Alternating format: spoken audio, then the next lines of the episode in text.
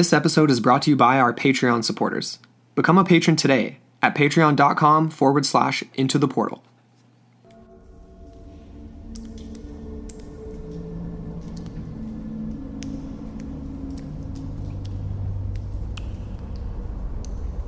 Small subterranean creatures that have become known over the centuries as goblins have long straddled the line between myth and reality.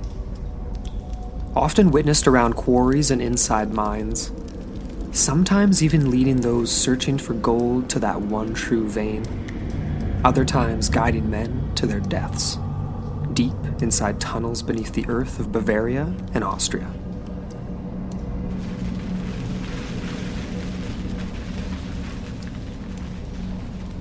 But there are also creatures of small stature said to dwell in the caves and subterranean passages of North America. Sometimes being linked to events and sightings that make the search for such beings all the more strange. Join us this week on Into the Portal as we look deep within the earth, exploring tunnels and caves in search of the genesis of the goblin.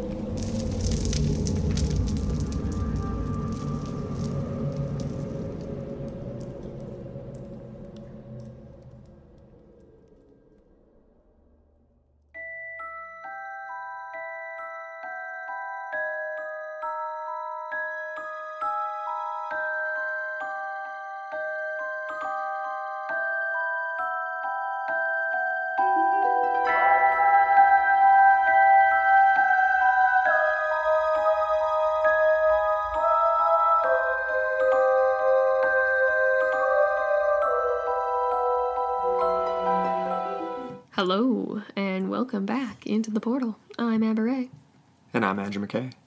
and we got part two of our Genesis of the Goblins series. Well done. Good, good delivery there. Yeah? Yeah, You sure. like that yeah, one? I Okay. liked it. Sweet. Yeah, back with part two, and um, I kind of originally when we were um, dividing these up, I thought part two would be like, yeah, we're jumping across the pond, we're getting into some crazy North American folklore here, but you know what? We actually have some stuff left off in Europe to touch Mm-hmm. on here. That's really, really critical, really cool stuff. it really lends a lot to the sort of, I don't even know, like the foundation of all of this, I would say. Definitely. But before we get into that, obviously we've got our housekeeping. tiny bit of housekeeping and uh, yeah it was really really awesome to see this week we had three new five star reviews on the uh, us itunes so, so that cool. totally made our day um, yeah first one five stars coming from uh, laser 121 laser love it. Um, they say amazing show history mysteries cryptids and so much more. I've listened to every episode of this podcast and it makes my long commute to work so much easier which is dope because that's exactly what the show is for so that's totally awesome. is. the second one was from uh, Stubby Stubbsy26, five stars, and it just says hi. uh, you guys are awesome. I love the bubbly positivity. I thought you were just going to say hi. And that's it. love the bubbly positivity you guys bring to every episode. So that's cool too. Cool. And then the most recent one from February 15th, Captain Selly. Five stars. Great podcast. Um, it reads I really enjoy the topics and the banter. Uh, they do a great job, in my humble opinion, and the episodes are really fun. They cover some topics that aren't very common among other paranormal style podcasts, and that's pretty much what we're going for. And he references the uh, homunculus episode that he just listens, listened to. we were just talking about that episode. Very hey? serendipitous. Yeah, and the whole, what was that movie? Ooh, oh gosh, we got to pull it up again. The guy where it's like to a new world of gods and monsters, right? Ah, that epic line, and we had it in a, a, a Facebook post or something. Yeah, I can't remember. I think it was like Doctor Frankenstein or something like that, or Bride of Frankenstein. Bride of Frankenstein. Was it Bride of. Frankenstein? I don't know. It was something like that. We're gonna cut whatever it is. We are gonna figure it out and cover it on Film Friday. I think, right? And once again, once again, we do have our uh, the uh, ITP bulldog in the background here, just snorting and wailing away. But I'm not gonna stop the recording for it. Stella, can you just shut up? Come on. I'm not even gonna call her a bulldog. She's like our very own cryptid creature because she's Oh, more man. like a cross between like a gargoyle slash gremlin. The noises this dog makes is just we've said it a million times and we've never actually done it. We need to record these sounds because people wouldn't even believe it's coming from a boxer bulldog. They wouldn't. It's like just monstrous like sometimes. Hounds from hell or Oh something. my god, totally. From the depths of the pit of Hasselhoska or something. Oh man. Okay, we're getting a little off topic here. Okay. But uh, yeah, thank you for those reviews, you guys. appreciate Really that. appreciate it. That's really cool. Um, well, I think we're just getting into a bit of a recap here. Let's just before we dive right into our second part here, um, let's just go through what we covered in part one, just Yeah, briefly here. We obviously delved into the origins, the genesis of all this stuff, uh, more ancient forms of goblin lore, including um, ancient Greece was a big one, right? We have the Definitely. Calicanzaros, um, a few different versions, in, kind of bleeding into the whole like pagan medieval era. We talked quite a bit about Yeah. um, all the uh, The kobold. kobolds, in right? Mm-hmm. Germanic uh, folklore that would have sort of developed out of that, yeah, that pagan Europe and uh, into, um, yeah, creatures that were associated with Christian beliefs too, as well, and Exactly. into demonology and things like that. Exactly. And then that's where we kind of had this interesting sort of split between goblins that appeared more so almost along the lines of like house elf kind of sort of things where they're a little bit more helpful maybe can can be compared to like the brownies of say UK lore that type of thing Yeah. but then again there there's kind of like this it, it is ambiguous, right? Because they can almost be both. And we mentioned one in particular that we're going to get into right now um, the red caps and how we, we portrayed them as basically being these benevolent little helpers, but they're really a little bit more nefarious than that. Yeah, or at least they can be. Um, Yeah. They they are they are sometimes um, you know nice. well, that's just it, yeah. so you get uh, multiple, or sorry, um, variations of accounts where these things can either do good, do bad, or be somewhere in the middle. Definitely, And then as um, well, we did cover uh, before we dive into exactly the cop talking about the red caps. I just want to mention briefly again the whole. Paracelsus, the Right. ties to alchemy, the whole idea that these creatures could be what we're kind of referred to as elementals. So they're sort of like these, again, right, more ambiguous, um, less certain sort of parts of our physical world, but they kind of bleed into the more metaphysical. Yeah, they were almost like, well, yeah, it's almost like the way I read it or perceive it is like almost that goblins or these types of creatures described as elementals are in certain cases or contexts the physical manifestation of the elements right or of Mm. the of the metaphysical world that we most often can't interact with or can't see Exactly, like kind of like the, this beyond our perception, so to speak. Right. And this whole idea that Paracelsus had, it was almost like a binary between. So each of the elements, the fire, water, wind, air, or sorry, wind and air is the same thing. Fire, water, uh, fire, water, earth. That's what I'm missing. And air. Um, all of these four categories had a visible, tangible sort of. Um, yeah, exactly that, like a physical form, and then they had this less physical, less tangible sort of spiritual form. If you want to get into that, like he kind of phrased it differently, but again, that's basic idea here, and we're going to kind of be working with that as a possible framework for understanding what's going on in North America when we get to there, and then as well in Europe and all that. it's kind of funny because obviously Paracelsus gets a little crazy, gets a little out there with a lot Mm. of the ideas we've talked about regarding him in other episodes and stuff. But Mm-hmm. it does there is some crossover. There are some line parallels to be drawn to the yeah the experiences and the way in which other things are kind of seen, right? Mm-hmm. Um, yeah, so we'll get into ideas of interdimensionality and all kinds of weird stuff, but Yes. Lifting Yeah, the veil or it- different layers and anyways, yeah. there's substance to it though. It's not Harry all Harry Fairy.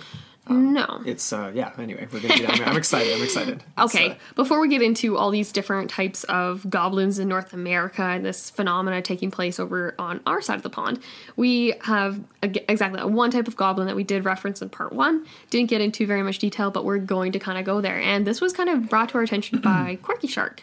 We interact with them on uh, Twitter, on- I think, on- right? No, no, on or is it Twitter? No, I think it's. Yeah, it's Inter- Instagram, sorry. Okay, cool. Yeah, they messaged us and said like, "Oh, just FYI, red caps, not as benevolent as you might think." totally. And I'm glad. I mean, we didn't get into a ton of detail on them at all, but we did make a loose reference that they are mostly benevolent. It was a passing reference. hmm but y- indeed, they are.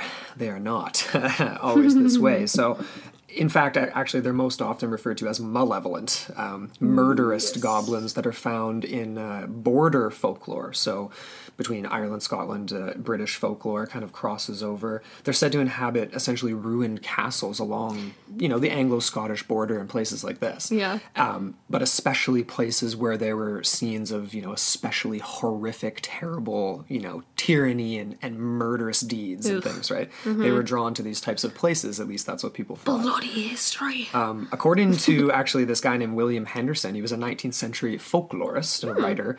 He described the Redcaps as uh, that they live in a string of ruined castles stretching along the border between England and Scotland specifically, and that they favor these castles of vi- violent, ty- uh, tyrannical events. So he was the one who kind of made the specific reference to this. okay. And some believe that the Red Cap's name comes from the tendency, and no, nobody really knows why, but they they allegedly have this tendency to soak their cap in the fresh blood of whoever seems to trespass or mess with them. Their latest victim. Um, hence the uh, alternative name that they're sometimes referred to as Bloody Cap. Bloody cap. So definitely not um, the uh, Dobby the house uh, No. helpful house elf. Oh God. Um, Quite the opposite, seemingly. That's so funny when you said.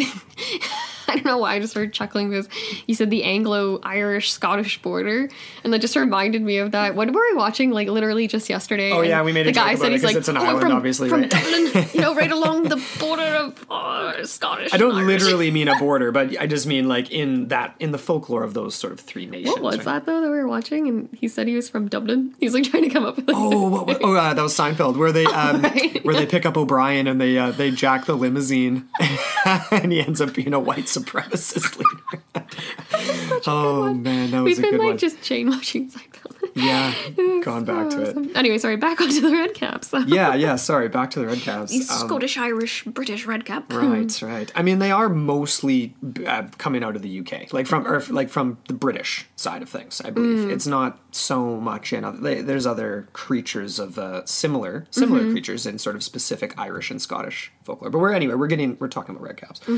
So yeah, there's other stories that, like I said, like they will prey on the people that come into these abandoned castles. Not all the time. Sometimes they will just mess with them. You know, taunt them, tease them, the typical 'em. goblin things we've talked about. Um, but most often they will uh, outright kill them and soak their hats in their blood. Jeez. Um, Why do they need red hats, man? Yeah, I don't know. Why do you need hats at all if you're living? I mean, if you're in a castle. Oh, there you go. Not a lot of wind. Need some ear protection? Like, that's the only reason I wear a hat. I don't know. Not a lot of sun. You don't need a sun hat. Like. Oh my god. okay, there's a slightly different version to this too. Um, Okay. According to the Mythical Creatures Guide, which is essentially just an online just blog, they are also sometimes known as Powry or Dunter, um, a type of malevolent, murderous dwarf, goblin, elf, or fairy that is also found in the similar bor- border folklore. So I don't really know what quite, quite what to, what to make of that, but Well, okay, so that's interesting because well, we get a bit of a description here too, which is kind why of don't you go go for it? it's sturdy old men. That's strange. Well, remember we um, talked about this in part one, how the um, Calacanzaros were most often described as male, with male features. Or was it the kobolds? No, I think it was Calicanzaros. Okay. That's interesting though, and you do get we had references in part one to shape shifting. Yeah. So these could appear as old men in one scene. Like remember that um, anecdote about the priest in like uh, the 1600s, and he met his like basically what looked like his double, but it was a goblin. And then that's where you get this thing with like uh, familiar. So I have actually a story about one of these red caps being a familiar. And we had okay. this reference in relation to Sabrina in part one Right. where essentially a familiar is a goblin that is kind of it's like the assistant to its sort of sorcerer master so to speak it's kind of like this um uh, oh like a symbiotic relationship between the two and it's kind of his helpful magical helper or something like that but these can obviously take on more nefarious forms too and we have such a case in the 14th century with this man named Lord William de Soulis of Hermitage Castle, which immediately makes me think of Hermitage uh, wine. But, anyways, um, okay, so this guy, de Soulis, he was. Interesting bird, very much hated lord of his time. He lived in exactly that, the borderlands between Scotland and England. And he was one of those people, right? Because he was powerful, he was a lord, he would kind of be inducted into these um, political feuds and infighting, right? Because Right. long history of that on Oh, in, in the UK time. Isles. So oftentimes he would be switching sides between Scotland and England as the pol- political tides turn.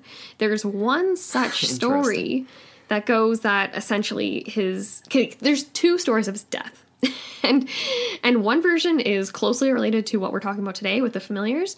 The second version is much more cut and dry historical that he was essentially just rounded up during one of these times of political turmoil and basically murked.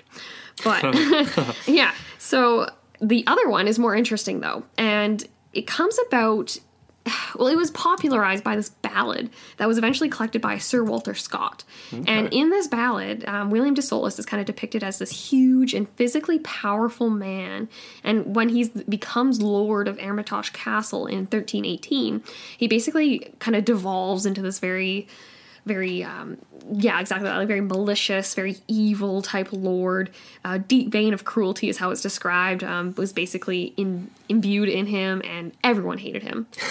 Loathed by all who came to contact him. He was very um, he, you couldn't really reason with him. He was very unreasonable. He had basically gone to a lot of fights in the streets. He was responsible for a lot of deaths. Uh, more than one time, he was almost lynched uh, by his own subjects, but he was saved by neighboring lords that came to his aid. Uh, but anyways, Piece in this, work, this guy. yeah, exactly. So in this um, story that was uh, sort of immemorialized in a ballad, um, he's basically a practitioner of black magic and the black arts.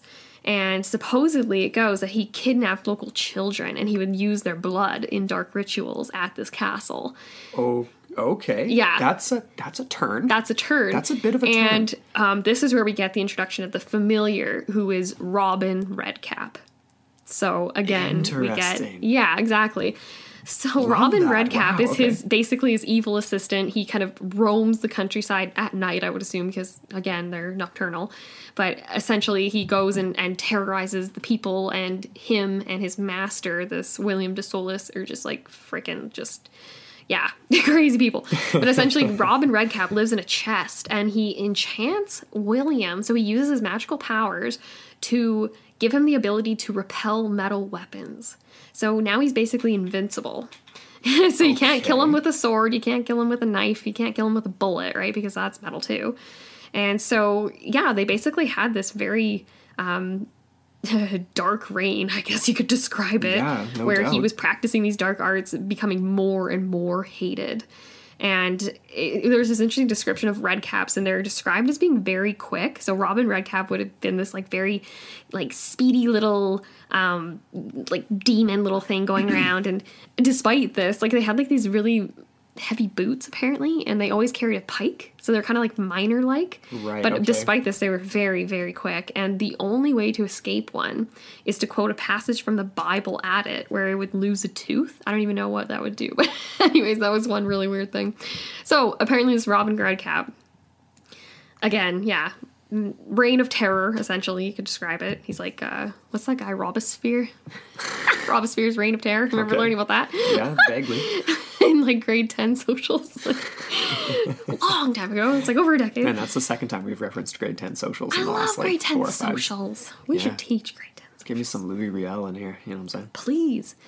Okay, so these guys are just like terrorizing everyone until this is where we get the second story Okay. of William's death, as according to this ballad. And let's just say it is bloody. Okay, let's hear it. Okay, so this is a quote. It says Complaints about De Soulis's activities were frequently reaching the ears of King Robert the Bruce. I don't know who that is. King Robert the Bruce himself. Brucey the Susie. Bruce. uh, And when he was told of this latest outrage, Bruce, in exasperation, cried, Soulis, Soulis, go boil him in a brew. Needing no further invitation, the locals overpowered De Soulis, using a specially forged chain to bind him, as ordinary ropes could not contain his supernatural powers. And they took him to the summit of the Nine Stang Rig. Rig? Nine Okay. Stang Rig. Um, I guess that's a, an important A place to be. mountain of some sort? It sounds like it, yeah. It's like some sort of summit. And it says here, it was believed that De Soulis could not be killed by ordinary means. So instead, he was boiled in molten lead in a cauldron and suspended above a large fire. When news reached the king that his words were being taken literally, he sent soldiers to Hermitage, but it was too late. They were only able to report back what had happened. Wow. That's like a scene out of Harry Potter or something. I know it's it's creepy, and you know what doesn't make sense to me about that is that they used the one thing that he was supposedly invincible against, which is metal. They use molten lead, which is bizarre, right? Why would you just use any? Why would you just burn him alive? That's hmm. not a, you know, that'd be. I easy. suppose the fact that it was molten maybe changed the uh, its its effect. But Hmm. yeah, that is a bizarre story and obviously uh, very a good indication of why the Redcaps are mostly considered as not not so nice to deal with. Exactly. If they were uh, seen as the aid to evil lords such as this guy, even if he, I'm not even sure if this guy's just of fables or if he actually has a historical record. I haven't, I haven't looked that far. And I mean, but he was a part of undiscoveredscotland.com, so right. Okay. I don't know. I mean, there's a. I'm I'm definitely seeing some connections potentially to what we were talking about with Paracelsus. I mean, obviously it's being described as black magic in this legend, but there's something going on here that's beyond just you know. Uh, black magic and alchemy were definitely equated with one another in a lot of circles, right? Like Yeah. when it was going through its uh, you know dying days of of uh, people practicing alchemy. Exactly. Those sort of perceptions. It's kind of unfortunate though because a lot of alchemists obviously don't have these sort of nefarious intentions. They're not kidnapping babies or children or anything. They might be using dead body parts, but Totally. but here, here, here's here's just a thought though. Like the movie we just this is gonna sound like a tangent, but it's not. The movie we just watched, Primer. They're dealing with science, yada yada yada. They accidentally go watch the movie. People, spoiler alert. Okay. Mm-hmm. Um, they accidentally invent time travel. The same sort of things can happen potentially. I think in alchemy back Yeah. in the day. You're trying to do one thing, sure. You're trying to you're trying to make gold out of nothing. Maybe that's impossible, like right? Yeah. But you accidentally stumble upon something else purely on circumstance alone and Hmm. context and whatever. yeah. And these types of legends pop up from potentially things like that. Oh, totally. You know what I mean? Yeah. Anyway, Yeah. So, but it's interesting though because like, like I was trying to make the distinction between, say, um, perceptions of like political evil doers or whatever, and then um, sort of like misplaced um, fears and misperceptions of, say, alchemy and what these people are actually trying to do. right. But Yeah, you, no- yeah, you get it. Sure. I sorry.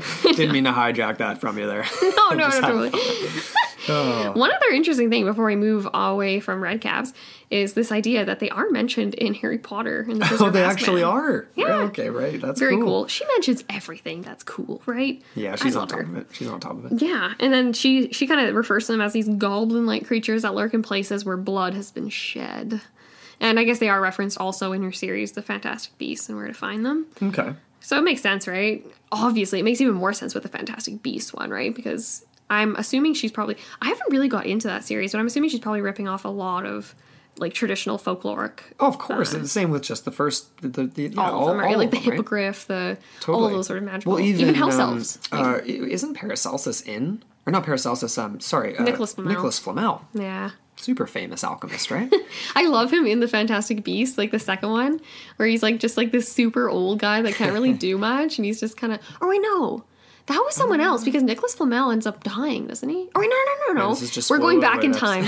We're going back in time for the for the Fantastic Beasts. That's why, right? Right, the right, timeline's right. in like world, but just before World War II. Something like that, yeah. So that makes sense that he dies later on when Harry Potter's actually alive. Right. I always get confused with that. No? Uh, we should just start from the beginning. Ne- usually on Christmas time, we like to do a little marathon of the uh, that series. Christmas tradition. But anyway, so I mean, more or less, the red caps these these types of goblins could really be considered more so goblins of folk folklore. Um, Perhaps, yeah. Even though they have been described as being seen and they're seen in you know they're found in legends like the one you just read, um, but and their physical description is very similar to that story we told in part one too um, with oh the name is uh, escaping me now but the uh, the young couple whose uh, husband was a mining engineer and uh, she her and their friends witnessed those goblins in the tunnel across from their cottage right Madame. Uh, Ko- Kolodzi or something along those lines. Anyway, I don't have the part one notes right here in front of me, but um, go listen to it, people. You probably should have. um, but yeah, they are described similarly. So I don't know if they are some more folklore or not, but they are described as coming out of the same sort of dark places. So it's not just castles and and and uh, you know places like that. It's it's caves and mines and quarries and castles that are close to these types of places as well. So they're still linked to the darkness, still linked to yeah, coming out at nighttime and doing nefarious things. that- Nocturnal, subterranean, and yeah, exactly the physical description. I mean, even when I think of a castle, it's obviously not underground, but it's like the most.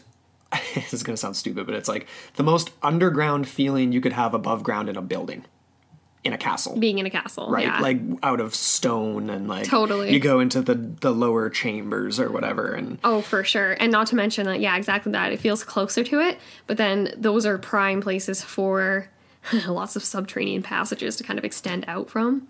Indeed. And we're going to get into that like right now. right this second. Right now. okay so this is something that, that we kind of like we held off from uh, touching on in part one because it, it's there's so much to get to here Yeah. They there are very very real goblin tunnels how as some people describe hmm, them okay colloquially we'll say like as a fun sort of reference Yeah. they're called the Erdstall tunnels, and they are found throughout Western Europe and other hmm. places around the world as well. But they are most significantly found in the southeastern German state of Bavaria and Austria, and it's essentially a type of tunnel that's just it's it's very very small. So they're they are thought to have been created during the Middle Ages by some, but others have claimed that these tunnels date all the way back to the Stone Age. And beyond, like Neolithic era. Yeah, it's okay. This gets really strange. So this is the ground beneath southern Germany. Okay, the state of Bavaria. It's literally perforated with these these underground mazes. When it's when you look at it, there's a few different renditions of it. It looks like an ant colony. It kind of does. They have been described uh, alternatively as labyrinths of vaults. So, like vaults being like different chambers, like rooms and stuff. But yeah, it, it's it's extensive. Right. Labyrinth, right? Again, like it reminds me of like the Minotaur episode we just did. Like, And just that word alone, I mean, the implication is that you don't know where it goes, you don't know how far it is, you don't know how to get out when you're in it, exactly. um, unless you're the one who made it, maybe. Ex- and the more they uncover these using like ground penetrating radar, the more it becomes exactly that. It's like a maze. It's like these weird Right. loops that go nowhere. Like, yeah. Anyways. Yeah, but even with that, that's cool because it's like even with you know ground penetrating radar, we can't get to everything, right? Because this is going through we're going through bedrock, we're going through Mm-hmm. we don't really know where all of these go to. But the word Erdstall, we have a reference here. I'm not actually sure where it's from, but it's derived from the German language, um, roughly translated as earth stable or mining tunnel. Hmm. Might have to check with uh, Mr. Travis Dow on that one if he can give us the uh, exact Yeah. translation. Hmm. Um, shout out to History of Alchemy podcast.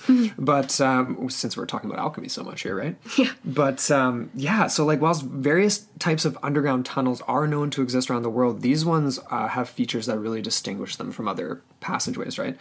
So, like you just said, they've been des- described as labyrinths or vaults. Um, why don't you read this little uh, this quote here, Amber? Oh well, there there was this interesting thing. Um, okay, so these have a long history in Europe, but it's only um, recently that they've kind of been incorporated into more professional investigations and that type of thing. But yeah, exactly that. So one pioneer of these Erdstall explorations was this a guy named Lambert Karner. He uh, lived from 1841 to 1909. He was actually a priest. Really? Yeah, according to his records, he crawled through over 400 of these vaults. And it was lit by only a flickering candlelight, and he experienced all sorts of crazy things. He went through these strange, quote unquote, strange winding passages through which one can often only force oneself like a worm. So he's literally crawling through these things, like it's Yeah. tight. I'm, I'm trying to imagine how big this Lambert guy was. Probably super tiny. Probably, yeah. And he was just like an amateur archaeologist, like very enthusiastic, obviously, because you Definitely. me doing that. There was a lot of priests that fell Mm-hmm. into that category. Remember, there was that one we referenced in like Mokele-mbembe, like those early uh, missionaries, right, who were going looking for crazy Oh, creatures and things like that too. well, not even so much going specifically for that, but along the way of trying to convert these sort of uh, non-Christian populations, they end up hearing stuff along the way, kind of thing. Yeah, and then but they get interested in it, and he, you know, went out and looking for the footprints and those. Oh, true, things, yeah. Right? So I mean, yeah. Anyway, it's just kind of interesting. Mm-hmm. With just a flickering candlelight, like man, what if that blows out, dude? How are you gonna find your way back? Oh, exactly. What if you don't have any? I guess that's a good indication of the oxygen, and if there's even like you know a slight sort of um, uh, like airflow kind of thing, you could That's a good point. use that as an indicator. I would bring in a canary with me too. well, yeah, the classic canary in the tunnel. yeah. Yeah, but these are very interesting. There's a lot of features that make these sort of unique. Really, like you just said, like you had to worm through some of these parts, and all by all accounts, he was a small man. Like in general, these networks they consist of very, very low, narrow tunnels that are generally an oval shape, and they're aligned either sort of vertically or horizontally, so they look very much like deliberate passageways. Um, and it, yeah, they've been found. These tunnels usually extend over a distance between twenty and fifty meters, but there's many, many points where we don't actually know how far they go Exactly. um, or the reason why they're there, or who made them, or how old they are, or any of those They're things. narrow, like maximum width of 60 centimeters or 24 inches. Like, that's small. right. This is goblin size. Goblin size, exactly. Child size. Yeah, if you haven't caught our uh, or inferences. right. And of course, these the majority of these, uh, the most significant of these tunnels, again, just to reiterate this, are located in the area where Kobold legend and the the goblins of Germanic and pagan pre Mm-hmm. pre Christian Europe folklore originate. Totally. And you know what's interesting? I actually saw a reference that's not corroborated at all, but some people were saying that these tunnels could actually probably extend all the way to like the UK, so like underneath. Yeah, I mean, there's been even speculation. They ex- yeah, they extend from from there all the way through into Turkey. Oh, um, wow. which has been like more or less disproven. Yeah. but it's pretty crazy, Not necessarily hundred percent. Who knows how deep something might be? Yeah. Another really unique feature of these Erdstall tunnels is what's known as a Schloof, which means it's like German for slip out. Yeah. And basically, what these are are extremely tight holes that are about 40 centimeters in diameter. So, again, that would be just like just under 20 inches, I would imagine, like maybe 15 to 18 inches. I don't know the exact conversion of that. Well, though, 60 centimeters is 24 inches, so 40 Where are we at centimeters would be about Oh yeah, yeah, yeah. yeah. yeah. But anyways, it serves as basically transition points between tunnels and tunnels that are situated at different elevations. So it's like connective points. Yeah. So things that might have been potentially added in later as these get more complicated. Uh, I don't know. Are they? Are they? Tra- are they? Yeah, like are people? Are things living down here? Like what's going on? Whoa, we're gonna get to that. Well, actually, no. Yeah, yeah, we will get to that in a second. But these slip outs are interesting though because this is this is a little quote. It says here they're too narrow for older or overweight persons. a person needs to crawl under the slip hole, stand up, thereby sliding the shoulders through the skin tight hole, allowing to crawl onto the higher tunnel. Sort of awkward wording that was um, translated from Der Spiegel. But anyways, yeah. So they've this is interesting. I saw reference to these slip outs being compared to uh, a particular female reproductive organ. and some have actually cited the experience of trying to get through one of these as literally slipping into a birth canal.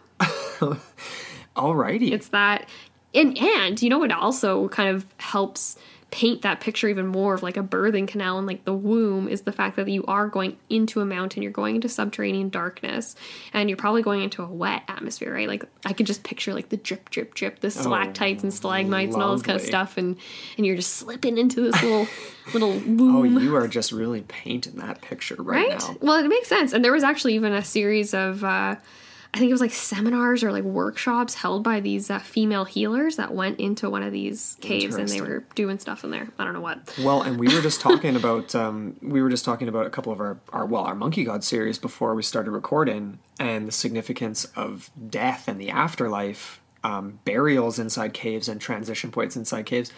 I don't know if there's any real parallels there, but that's sort of an interesting. Just Oh, I'll get to that because I have a whole section here on like the significance of these. There is potential spiritual significance, and there is ties. Wonderful. Yeah, but essentially there are like we referred to. There's so many of these in Europe. Um, probably there's close to two thousand, probably more than that, known in Europe. Mm-hmm. But that's people estimate that it's probably about ten percent of what is actually existing there that we know of, and ninety percent of it still remains undiscovered, unmapped, and work continues to this day. So- where they're trying to use lidar or not lidar, sorry, ground penetrating Right. um, radar to kind of uh, reveal these. But So that just reminds me, for some reason, of uh, Kryptonite and the uh, subterranean overlords that uh, are eventually going to take over the Earth. they already, yeah, oh yeah, we're gonna get there. but yeah, this is cool because a lot of these sometimes they're referred to as what I said vaults. Sometimes they're chambers. Sometimes they're just tunnels. Sometimes they're what are known as like galleries. So you get more extensive sort of chambers, seemingly. Galleries. And yeah, this is interesting. I had a quote here. This was from Der Spiegel again. It said here many of these galleries are, are connected to the sites of former settlements.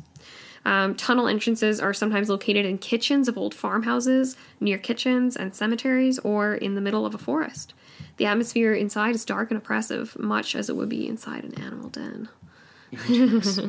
yeah, so then again, it's like, okay, so if these are located underneath um, old farmhouses near churches, cemeteries, so is this like storage? What's going on? What is the purpose of these tunnels?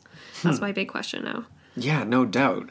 I mean, yeah, exactly. Who made them and why? Mm-hmm. Um, so another real strange feature about them is that there's only really one point, right? An entry point. Yeah. There's no necessary second exit from an Right. individual entry point. We Which is quite where, common, right, with caves, like man-made caves, where you have that because it's for gases, it's for airflow, it's for all sorts of reasons. Like I'm not a cave expert by any means, but I, you know, like No, there are practical applications sense. for having an extra exit. Right. So it's like some tunnel systems feature loop tunnels, you know, so at the end of a tunnel. But I mean, so there's no Oh, real indication as to where this go where they, where this goes. I mean, that that's another that's the labyrinth. You know what that reminds me of? right? That loop uh, reminds me of Ainsworth.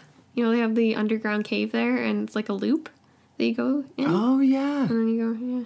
That just carved out by water, Exactly. but I That's mean natural. These are man-made. just like definitively like they're not from limestone deposits that have been washed away, right? Um, No. Which is what we get with other cave systems in North America. exactly. It's very clear that these are built by professionals. Definitely, professional. Yeah, professional miners. How? What have we been describing as mine miners and living in mines? Anyway, um, so anyway, so like uh, some people think that these were underground bunkers potentially for hiding important things, storage, but it's like That's shaky. big pain in the ass to get stuff in and out. And not to mention that they haven't found any um, evidence to suggest that anything was ever stored there. And not to mention that a lot of these tunnels actually would have been flooded during the winters. Right, that's another strange feature. Mm-hmm. Like, yeah, Man made, yet flooded sometimes because of groundwater levels. Right. Anyway, others argue that the, I mean, you know, the complete lack of archaeological evidence suggests that the tunnels have never ever been inhabited at all, right? Or Or you know, used for or hiding. used- yeah, Like, or you know, like used a- frequently, Yeah. or whatever, right? Regularly. Or that's an indication that they're very, very old, and anything that was left in there got cleared out. A Oh, totally. Yeah, time like ago. used by later populations or something in the area. Because Right. even with like the Giza pyramids, you get things like tools being left behind in certain chambers that they're uncovering now and stuff. Exactly. So this is bizarre. The the complete absence of any of this is weird. Yeah. Well, yeah, exactly. Except- Absence of any physical Ooh. evidence. It's very strange. One thing that's coming to mind now is like, what if it's all just washed away by the fact that it gets flooded? That's another reason. But that that, but could- that, but then you'd think at least some of the higher, or it would collect in one area of the caves, like all of the physical objects that could get moved, kind of thing. I mean, unless there's points where any of the um, groundwater that does flood in, when it does end up draining out, it's one of those like almost like the Oak Island money pit type holes. So it's like, where the hell does this even go? We don't know where the exit is. Like, you know what I mean? That's a good Um, point. I like that. We don't really know at this point. Someone's got to go down there, tie a rope on me, and send me down. Oh, and there has been people for sure. So yeah, again from Der Spiegel, um, this is a quote. Archaeologists um, have also been surprised to find that the tunnels are almost completely empty and appear to be swept clean, as if they were abodes for the spirits. Homes for the spirits, eh? Huh. Um, literally, like as if they have been cleared out. Yeah. And you got to wonder. I think maybe there was some sort of like weird, like I don't know, Nazi activity going on during the Second World War. They got their tiniest little Nazis to go in there and like hide stuff, and then clear it all out when they were done.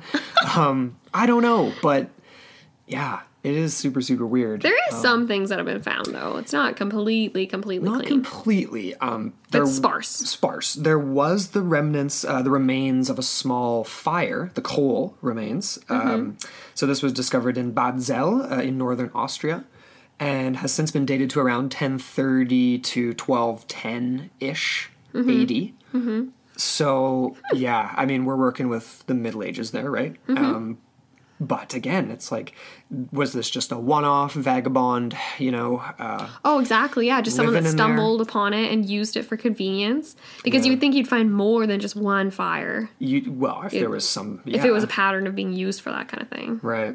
Anyway. Hmm. Additional evidence has been used to date the tunnels. That has been used to date the tunnels is a slip passage. Um, yeah, uh, fairly central. Where is this? Sorry, this is in. Uh, Uh, it's called Rot am See. okay. It's fairly central. It's a small municipality um, situated between Stuttgart and Nuremberg in Germany. Okay. All right, and it, it has since had work done to it. It's been enhanced with stones to make it narrower, and the stone additions dated between the similar dates, like 1034 and 1268. So the So stone, that- the Stone Age reference is still in play because that's we're it, dating yeah. the changes made. Exactly. It's almost like getting a renovation. yeah. so that's the important, well, kind of a part of the mystery here is dating these tunnels. Yeah. And like we kind of mentioned off the bat, like there is debate going on about this. Like there's one guy I came across, his name's Henry, or sorry, Heinrich Kuscht. Kusch? Whoosh. Kusch? He's a prehistorian from uh, the Austrian city of Graz, and he kind of believes that these sort of medieval um, leanings are kind of incorrect. And he actually suspects he's the guy that thinks it's like Neolithic from like 5,000 years ago. And basically, he's been probing. he's been probing the Steiermark region with giant drills for gateways to the underworld. Well, that's just badass. Yeah, that's crazy. So that giant drills because it's interesting because even like construction companies, for example, like they when they're digging up for roads, when they're doing infrastructure projects, they'll come across these quite often. And then what do they do? Like they don't know what to do. They're not archaeologists. They're not professionals like that. So all they do is fill them in. so it's like you're gonna get um, fragmentary finds. I'm thinking now, right? Because if they're anywhere near accurate with their 10% discovered, 90% undiscovered, then there's still a lot here, right? Definitely. But anyways, there is other sort of the more prevailing school of thought will place them a little bit well, just in in the middle, I would say between these two competing theories of like the medieval versus Neolithic. And yeah, so basically a lot of people now are thinking that it's built during what's known as the migration period of Germany, which is called the Volkerwanderung. I love German words like that where it's like an entire concept in one word Yeah, that's pretty neat. the migration period. So this happened in the 5th and 6th centuries. And it's described as like entire tribes migrating away and leaving their homes, abandoning abandoning everything, including the cemeteries of their ancestors. Wow. And so one assumption is that these tunnels and galleries were created so the dead could be venerated. I don't understand that though because you don't find any form Indication that there's symbolism of that at all. no, There's exactly. no- Okay, yeah. So no symbolism, no religious sort of um, like drawings or, or writings or iconography. Definitely no bones. So it's not like an ossuary. no offerings of any kind. No offerings. No like jewelry or And mind you, I'm definitely not an expert on fifth and sixth um, century German culture or pre-German culture, or whatever.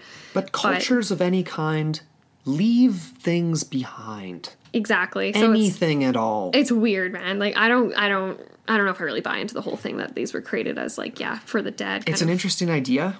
And again, it does But- play into the whole monkey god thing, right? The idea that these are places for the dead, they're sacred places, spiritual connections, getting closer to the afterlife and the underworld and etc. Well, maybe we would find areas of these tunnels that do have these indications, but they are far, far, far further down in chambers that we don't even know exist.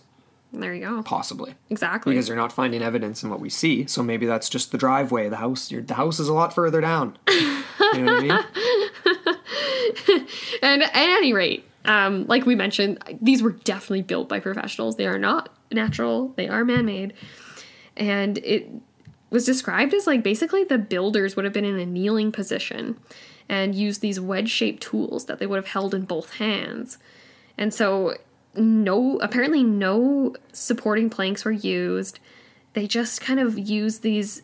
It was kind of a strategic serpentine form that reduced pressure from the surrounding earth on the actual physical passage so they could get away with not having these beams and these whatever else sort of infrastructural Yeah. kind of elements. I mean, it's pretty clever. It is really clever for ancient people. And I- knowing what type of rock you're dealing with. Oh yeah, yeah, and the weight of everything, like the the weight load of everything, Totally. like it's insane. It's just a bunch of little Ed Leedskalnins in there, just like chiseling away. They're so skinny and they just know what to do.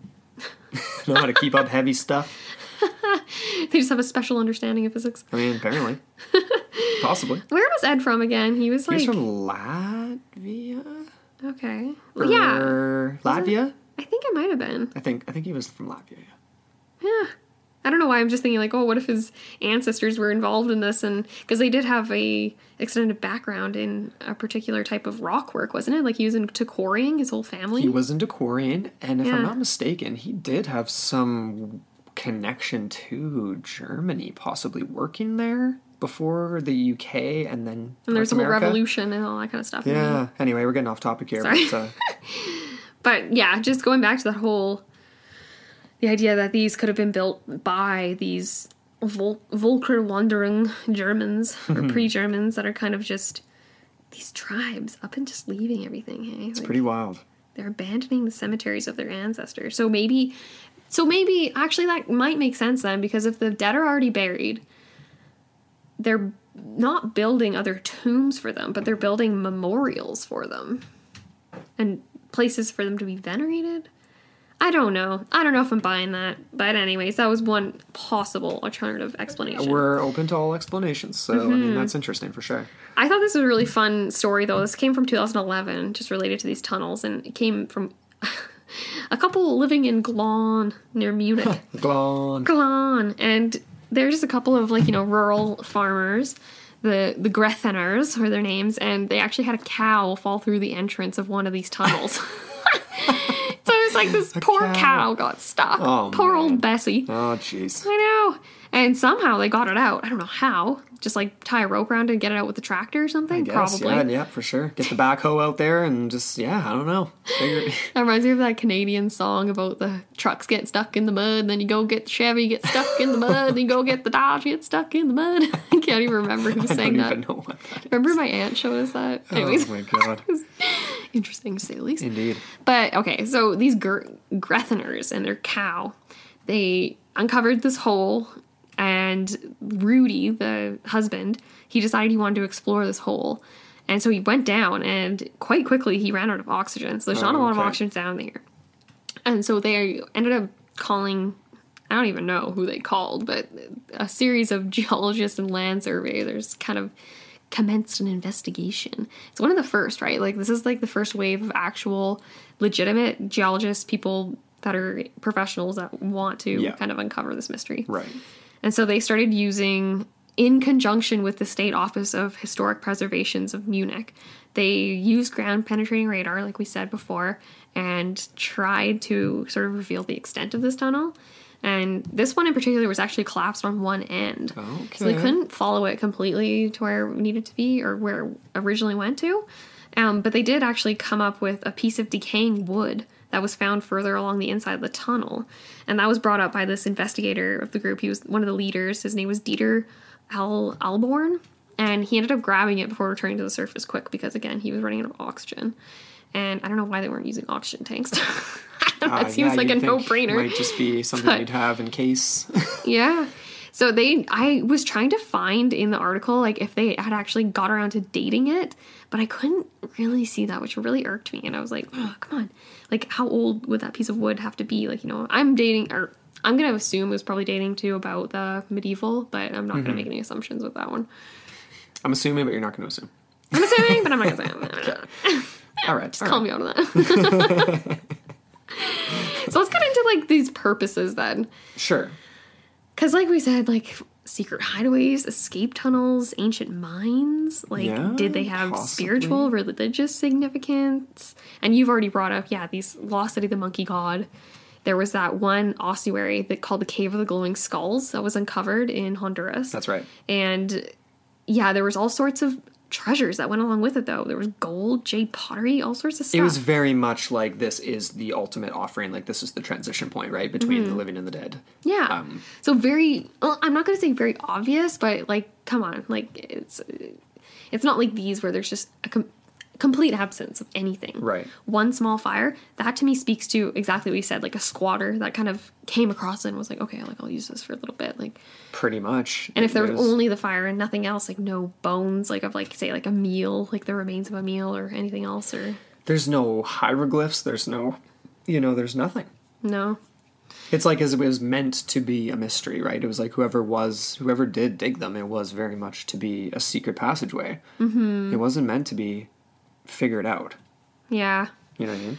Yeah, there was this one farmer. Um, this was a different. This wasn't the Glon couple, but he has a tunnel on his property as well. And he always claims that when he goes inside of it, he feels this very strange sense of reverence. Okay. And he said, You feel like a Hopi Indian inside. Uh, they too used to sit in caves in the hope of finding answers.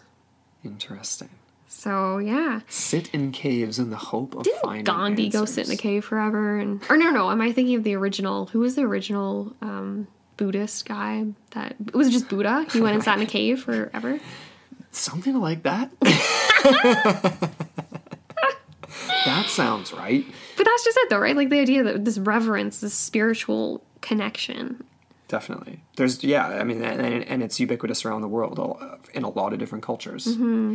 These, and it there is something about the even just the the physical transition between like you know the world outside of a the entrance to a mountain essentially through a cave and there's just a feeling like if you've ever even gone on like a mine tour or something like this is reminding me of when i was a kid and i would go on the mine tours out in rossland um, yeah. and how you really do feel like you're gone into another world right um, Right. even if it isn't it you know it's just a mind Yeah. tour but you can really see how if like people are in tune or in touch with different things how this crossing over going through is sort of a metaphorical portal if you will Yeah. um, could you know was more significant or could have been more significant like when you would go into these things like it's 35 degrees outside in the dead of summer you take two steps in and you are cold. frozen solid Yeah. and there's stalactites and stalagmites everywhere and you weave around and the rock color changes and, and- and you keep going deeper and deeper and it's and as you go deeper the world seems more and more different it's Yeah. very Imagine- very strange Imagine being like like combining like psychotropic substances with that too. Like I'm thinking of the Minoans again, right? Like when we looked at Crete and the labyrinth and how they had I can't remember what the cave was called, but there was this one very significant cave where they had like a an idol of a goddess and they would go in there and they would it wasn't peyote that's North American but Yeah. it was some sort of substance they would use and they would kind of like hallucinate and become closer to the gods. Right. Which was, uh, you know, the case with a lot of, you know, just shamanic practice and stuff like that. Mm-hmm. And there's something to it. Yeah, I yeah, or there's something to it. So there's something real in the perception of what's happening when you're living that experience. I feel, Absolutely. and we're kind of crossing lines. I feel like now we're going into like a whole like sort of ethereal plane. But again, right, like we we are kind of trying to make these connections between these sorts of tunnels and goblin lore. Sightings of goblins, yeah, the, the, the genesis of the lore, for sure. Mm-hmm. Exactly. So where are we at here? The significance of the folklore, I suppose, is where we'd be getting into now. um, so yeah, I mean, for some of the locals, these tunnels have been associated with, of course, these legendary creatures like the kobolds specifically, or which of course directly translates to goblin in German, right? Um, but also other creatures too, elves, gnomes, things like that that we've referenced before, creatures who have said to have built them or believed to live in similar passageways, right? Small and tucked away. Um, yeah, so in some places, fancy names have been given to the Erdstalls to sort of reflect their association with local fol- folklore, such as the here here I go, my best uh, attempt here, the Schrazenlosch, Ooh, I like that. um, or a goblin hole, um, the Alaranenhole, or a mandrake cave. oh, mandrake. Here we are with another Harry Potter reference. Nice. Um, yeah.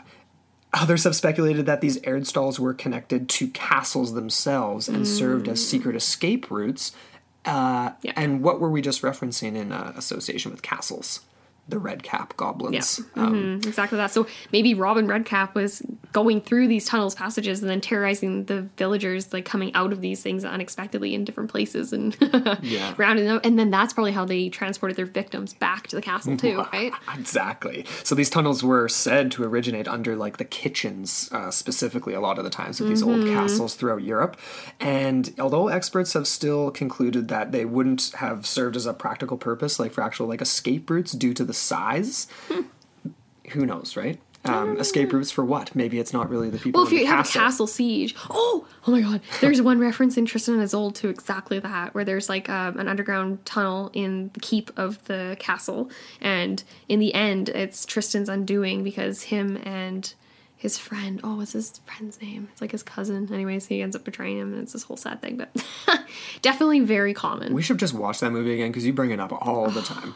All the time. I guess we should just do it on Film Friday, even if it's because it's technically is a historical film, I suppose you could say. Oh yeah. Anyway, sure. another idea though, um, just to get back to these guys here, uh, is that, or so, well, I guess tunnels, is the idea that they could have originated under the homes of a lot of places in sort of Bavaria and Austria and stuff like that on purpose. Like people wanted to have sort of places where a helpful goblin could have an easier time entering their home. Um, remember, we talked about in part one too that a lot of times there would be uh, engravings on the outsides of people's homes uh, in pagan Europe or just very, very like post pagan Europe, almost as like a A welcoming. yeah, almost like almost like an evil eye type deal, Oh, uh, yes, or yes, yes. or kind of crossing lines with like gob or a gargoyle, like on your own house, like you carve a symbol of the creature, right? The representation Yeah. that wards off. Exactly. Yeah. Oh, there was one cool thing I got um, from Der Spiegel again. That was a very that was an interesting article, but less related to goblin lore. But it's this idea that some believe these caves were used as winter quarters by the Teutonic tribes, which I'm I apologize in advance because I actually don't know anything about the Teutonic tribes, but I kind of want to know more. But anyways, and then also the idea that they could have been dungeons for the disabled. Dungeons for the disabled. Yeah. That is a dark thought. That's effed up. I don't even want to go there. Um, another one was that the some it says today some more esoteric souls interpret them as spaces of non-being. I like that. what the hell does that That's mean? an ambivalent zone there. That's like almost like what we were talking about with the void, where there's like that transitory Whoa. void of like uh, sort of like a uh, oh my gosh, what am I trying to say? Like the tr- well, purgatory. Purgatory, Sure, and I mean that maybe that's why there's literally no indication of who built them. There's no, there's not even a frickin' th- there's no even real indication of like, um, you know, here's the chiseling marks, right? Yeah. Like here's the here's the speculation on like what type of tools would have been used, Oh. and these types of tools are super duper similar to. There was one reference to like the the double-handed scoop shovel that they would have used and they would have been on their hands and knees. Right, right. But it's like that's so generic. Yeah. Like that's just so generic. I mean, if you're digging a tunnel anywhere, you're, you that, that's how you're going to Yeah. make a tunnel, right? There's no there's no clear indication like an arrowhead. Here you find an arrowhead. That's an indication like it was from that group, right? Oh, here's a True. very clearly uh, pr- German pagan knife or something. You know what I mean? Yeah, that's yeah. So- you know, this whole idea of yeah, going back to like spaces of non-being and and how like what if exactly that like we're not seeing what's actually there. So what we're seeing is almost like n- the veiled version. So it's like the empty version, but if we end up opening our perception a little bit more, maybe we'll see things. And we'll get to that with North American miners when they say that they've experienced something that is absolutely incredible and that does sort of play into this whole alternative dimension or a portal opening up inside these spaces, these ambivalent spaces, Right. these sort of closer through the veil kind of areas or regions. Yeah. and the way it's treated in Europe is like these subterranean galleries, as we described them before, are still found quite often, like usually by road crews or construction Mm-hmm. crews in different development areas, and they're promptly filled in. Yeah, Um, yeah. They're not really treated as archaeological finds a lot Well, that's of the yeah. I. I did reference that earlier, and Right. like the idea that these people aren't professionals, so they don't really know what to do with them. They have their own sort of quota to fill, so they're just they'll just fill it in. Yeah. And I mean, whether for these reasons or not, right? Like the fact that they're found and speculated on for all kinds of different reasons, the, the tunnels have been intimately connected with goblin folklore uh, over the centuries, and some believe the phenomena can actually be traced into North America as well, which is where where we are about to head. Exactly. So, kind of our big question now is like, can we tie in similar creatures in the area of uh, North America, United States, and beyond, and creatures with this very famous case, the Kelly Hopkinsville encounter, with this sort of phenomenon that we've sort of been like experience like that we've been alluding to in Europe, that we've been, you know what I mean? Yeah, we've been building up to it for sure. Exactly. For sure. Mhm. Um, but uh, before we do, before we get into, uh, well, yeah, before we dive right into this, though, we do have a, uh, a brief little promo break here and the announcement for our Coffee Gator contest winner. Mm-hmm. Um, so that's coming up in just a minute. Um, we'll be back in just a sec.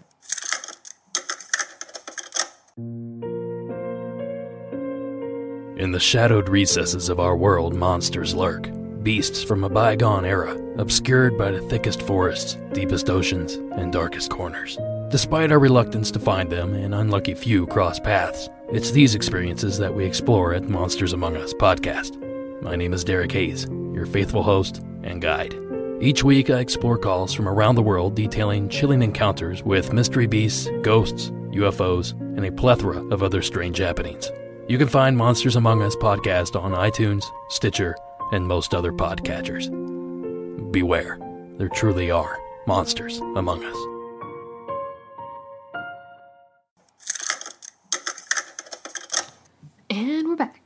All right, so let's get into this. We are announcing our Coffee Gator contest winner. Blah, blah, blah, blah. That's my bad drum roll. Yeah, so congratulations to Darren Budnick. Whoop. Woo! You have won our lovely little trivia contest. And so Darren is actually going to receive a brand new vacuum insulated French press coffee press from Coffee Gator. That's right. Yeah. And um, yeah, so they're the official sponsor of Into the Portal now. So all of y'all can go on to their website at coffeegator.com and with our promo code QUARK, spelled Q U A R K, you can receive 15% off your purchase That's right. today. So yeah, you can drink better coffee with Coffee Gator. So many freaking cool things. It's not just French presses, people. So if you're not into a French press, don't even worry about it. No, no, no, no, no. It's got all kinds of amazing stuff. Everything from amazing scales, stovetop brewers, kettles, grinders. It's even got, they even do these epic, like, pour over travel mugs for tea and coffee on the go that are, they're really, and the colors are so cool. I love it. They've got these forest greens and these, like, charcoal grays and stuff like that. It's just totally, like, our jam, and we think you guys will love it too. Oh, totally. High quality, like honestly, the aesthetic of it is what won me over because like Absolutely. Coffee Gator, it's you know we're, we're all cryptozoological, so it's The awesome. and- logo's super, super cool. yeah, it really is perfect for the more stylish paranormal love and coffee addict. Absolutely. So again, yeah, uh, visit coffeegator.com today. Use promo code QUARK, spelled Q U A R K, to get 15% off your purchase. And congrats to Darren. yeah, congrats, buddy. Woo! We'll be contacting you shortly just to get your info so we can send that over to you. All right. and yeah, let's get back into it. let's get back to the show. So, quick reference here to another North American creature that could be sort of lumped into the goblin lore category. It deserves its own episode on its own, like many sort of small. Uh, bipedal strange creatures in North America do, right? Um, but I wanted to reference it just because it does have a very, very simical, simical, similar physical appearance. I'm just shortening things now. I'm just gonna start combining words together. We'll cut our times in half. These episodes are gonna be half an hour on the dot. It's gonna be easy. Um, similar to the goblins in Europe. All right. Similar to the creatures seen in the Hopkinsville case. These uh, this creature is known as the Pukwudgie. Okay. It's fitting the bill as goblin. Um, it's also spelled well. It's like spelled uh, P P U K W U D G I E. Sometimes with a dash in between the K and the W. Um, anyway, yeah, it's translated as "little wild man of the woods that vanishes." Apparently. Interesting. Right? So not of the cave, but of the wood. of the woods. Um, so I, I'm. We didn't get into a ton of detail on this. Again, it deserves its own episode. It's definitely a creature from, I believe, indigenous folklore that kind of had blended into just folklore of the region of Delaware. Um, yeah, actually, that's interesting you bring that up, the whole Native American element, because when I was re listening to the Astonishing Legends series on Kelly Hopkinsville in particular, Mm-hmm. they were, again, they did have a small section where they were referencing just goblins in general, because Kelly Hopkinsville is kind of this weird, awkward split between a UFO and a goblin case. yeah, pretty much. And they were just kind of referencing the Pukwudgie as well. And Forrest, he actually lumped in um, the Wendigo into that category as well. So Well, they definitely have some similar attribute, Exactly. attributes in the way that they can vanish, right? The creature of the woods that vanishes. Um, but here's the thing: here's the here's the similar characteristics, right? Big head, big eyes, similar looking ear-like kind of protrusions, like in the Kelly case and some Yeah. European cases. Said to be four feet tall, around 120 centimeters ish. Mm-hmm. Some range a little bit taller than that, but essentially like the size of a child. Mm-hmm. And according to legend, they can appear and disappear at will, lure mm-hmm. people into their lairs and deaths, use magic. They even have tools like um, they'll have arrows and sometimes they can even be poison arrows and the ability to create fire. These last couple descriptions are almost like you know b- bleeding into descriptions that remind me of like orang pendek where it's like these things are smart they're more of a cryptozoological case Mm. Creating that can fire. use tools and are hominid like right they're bipedal they're four feet tall but they live in the woods You know, Totally. these weird things That idea of creating fire is definitely more humanoid than uh, like creature goblin-y kind of. Right. But at the same time, of course, European goblins using tools, working in mines, like leading people to gold veins or leading them to their death. Um, very, very similar. So we. The wanted to just magic, mention so that, that that sort of idea that they could be associated, not associated, but um, could be a parallel to the familiars, the goblin familiars, and all that kind that of stuff. too. Absolutely. Yeah, So we, like Amber just referenced, we took a dive back into uh, Astonishing Legends and their series on the Kelly Hopkinsville case because the creatures in that case, like Amber just said, have kind of straddled the line between a UFO case and just this very, very strange. Un- it's a very unique UFO case, one of the most iconic Oh, in history, right? it is. Um, Well, uh, Scott and Forrest make the reference, I think, in part two about how it's very, very famous in Japan.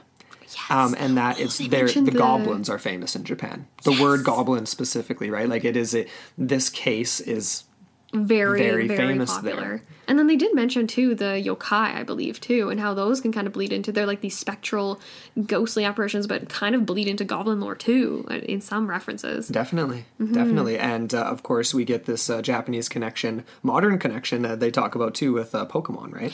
That yeah, that was the most interesting for me. The idea they was it Sable Sableye- tooth? Sableye. Right? hmm Yeah, and it and it looks very much like the Pukwudgie uh, or the Hopkinsville goblins, Or, like Stitch, or like Stitch and from Lilo and Stitch. Ab- with the, absolutely. the, the teeth. Hey, maybe of. that was influenced by Hopkinsville too in some way. The eyes and the ears and the head shape Oh, and things for like that. sure. Are you kidding me? Oh my god! Now that I think about it, because obviously, um, Stitch is extraterrestrial in origin. Yes. So okay, so the elements we get here that kind of point to this being a UFO case for Kelly Hopkinsville in, tr- in particular is the fact that you do see a either a crash landing or you see lights in the sky phenomena shortly before this all goes down, kind of thing. So then you got the appearance of these, like you just said, very goblin-like creatures that Definitely. supposedly descended on this one farmhouse and terrorized this family of what was it, like eleven people in this house? It was a it was a good chunk of yeah. It was a, a large family living in this rural home. Didn't even have running water. Um, had basic electricity. No and it was TV. 1955. Um, so just to give some other context here, you guys should definitely go check out that series if you haven't. For it's sure. awesome. Um, from Astonishing Legends there. very thorough. But Hopkinsville is basically a town in rural Kentucky. Um, the area is Kelly. Uh, just just a very very sparse kind of group of uh, of houses around. I think I think those guys referenced like 120 families in sort of the outskirts of um, the the district of Hopkinsville. It's kind of an unincorporated area that this family was uh, Very was in. Right? Um, yeah, it's hardly changed in a half century since it was essentially created. This region. It's very very you know that's this is the heartland of america in a lot of ways i suppose i mean i've never been there but it's um i imagine it as a place that yeah hasn't changed a whole lot um over the decades right mm-hmm. but yeah so it's a part of kentucky in that's very green and flat um yeah with not well i don't even know here. It's described as having like plowed fields are separated only by greenery choked hollows. So anyway, I mean these these family this family was like subsistence farming. It's a it's a it's a forested area with yeah, not a lot of people, lots of wooded wooded areas and just like places where obviously a crash landing would be uh, not necessarily noticed. In this case, it was though. One thing that is notable about this case is the fact that it wasn't just the family that witnessed the supposed crash landing of a UFO or unidentified flying object. And that to me points to a little bit, lends to the legitimacy of what they reported in the end. Because, like we said, okay, there's going to be elements of this, like Scott and Forrest get into it way, in way much more detail than we're going to bother with right Yeah. now. just go listen to it. It's worth your time. But essentially, what happens is you get a lot of people a lot of people just outright uh, just denying that anything ever took place here and a lot of it has to do with i would say subtle cultural uh, discrimination not i'm not going to say racial discrimination but it is this sort of idea that oh these are just a bunch of dumb hicks in the south that don't know what an owl looks like Right, if and you then- talk to joe nickell that's essentially what he's going to say is that they were drunk and that they saw a bunch of owls Right. And that to me is absurd. Um, I'm, I'm, I'm definitely not of the mind that anything like that occurred. I agree. Because first of all, there's so many things that lend to the defense of the family in this particular scenario. I Yeah, would say. But do you want to get into like just the general story? I guess. Like, Sure. So yeah, so we've described the kind of area, and this is exactly where this uh, became known as the Kelly Hopkinsville. Uh, the case at Kelly was the first official report, I think, but the Kelly Hopkinsville encounter, so to speak, where yeah, this encounter with extraterrestrial beings is how it was originally described, but we're getting into goblins. Um, so. Like Amber kind of alluded to as well, like UFOologists have regarded it as a one of the most significant and well documented cases, and then on the flip side, other people use it as just this case of just mass misidentification natural phenomena, possibly uh, meteors, owls, and it's used to for a look at critical thinking. Um, is how it's Exactly. And there was one supposedly peer reviewed paper that wasn't very reviewed that Scott Forrest get into in part three. And Yes. it's a very interesting conversation as to exactly what you were just saying, right? Yeah. These different lines of or delineations of authority and what people have to say on this. And- Definitely, and it and it got spun from the family a lot. Oh, yeah. But uh, here's the gist of the story, though. So on the evening of August 21st in 1955, there was five adults and seven children um, in uh, well that were living in this house. Um, they claim to have basically gone under siege by uh, tiny little green creatures. They ended up uh, rushing off to the uh, local Hopkinsville police station, claiming that these alien creatures came from a spaceship and were attacking their farmhouse. Um, they had been holding off the gunfire, like holding them off with gunfire, because of course they're uh, packed with gats, uh, for nearly four hours. So the two adults, uh, Elmer Sutton and Billy Ray Taylor. Billy Ray was the one who kind of uh, took the brunt of like being embellishing a it, like because uh, he worked at carnivals, Mm-hmm. and that kind of didn't lend a lot to his character, which isn't fair. Well, that's not fair either. But, and, and he um, was he was like the family storyteller too. Right. So he liked to he liked to tell stories, but he was clearly he was clearly like upset. Like mm-hmm. the police didn't just send like even Scott and Forrest make the point of saying like they didn't just send like their one you know trainee police officer to just kind of like deal with these crazy hicks that were going out of control. They mm-hmm. they took it seriously and they sent a good number. I, I can't remember the exact number. Mm, um, I don't know either, but there was multiple police there at the house. Right. Mm-hmm. Anyway, so but but before they even got there, they were shooting shooting at these dark figures who repeatedly popped up uh, and peered into the windows, and they seemingly kept coming out of the dark. They kept coming out of complete darkness into visibility. They would be shot at, and all they would really get was a metallic bang. Like an old school western. Pretty much. Yeah, that's that's an interesting part too because if you go back to the whole Joe Nickell thing and how it's oh these are just horned owls and blah blah blah these hicks don't know what owls look like. Right. Um, so they bust into the police station, and they basically the quote was just that they're frantic and they've like, "We need help. We've been fighting them for nearly four hours." Is this a direct quote here? Just sorry before you transition into your section. into my section. yeah, I was just gonna say with Joe Nickell, um, his whole theory that this is owls doesn't make any sense when you do bring into uh, the picture that whole idea that there is these um, pings going on when you uh, when they supposedly made contact with these things, and and get into it again, like owls don't behave in that way where they're just gonna like say drift to the ground then disappear into the forest and then reappear shortly after. Just totally fine. So completely absurd. i don't know. It doesn't make any sense to me. Um, as well there are variations it's, it goes from an army of goblins um, to where witnesses actually say that they only saw one at at a time One at a time. Yeah. uh, at most two. Um, So again, this is kind of just there's a lot of variation, and I don't even know again because I haven't gone through the primary sources for this or anything. But I don't know if that was just a misinterpretation from people that have come subsequently, or if this was actually from the witnesses. Um, yeah. What else do we have to say about this here? I don't know. Like there's these faces appearing at the window. Clearly, like if these are uh, right up in your face, you're not going to misinterpret that as an owl. well, it's not gonna. Yeah, no, it's completely absurd that that would even be suggested at all. It's it's it makes absolutely no sense. It's the it's even less likely, I think, than neighbors painting their faces, uh, dressing up, and physically messing with these people, um, and then running away, and then they made up the rest. Like honestly, I, I don't know. It's it's crazy to me.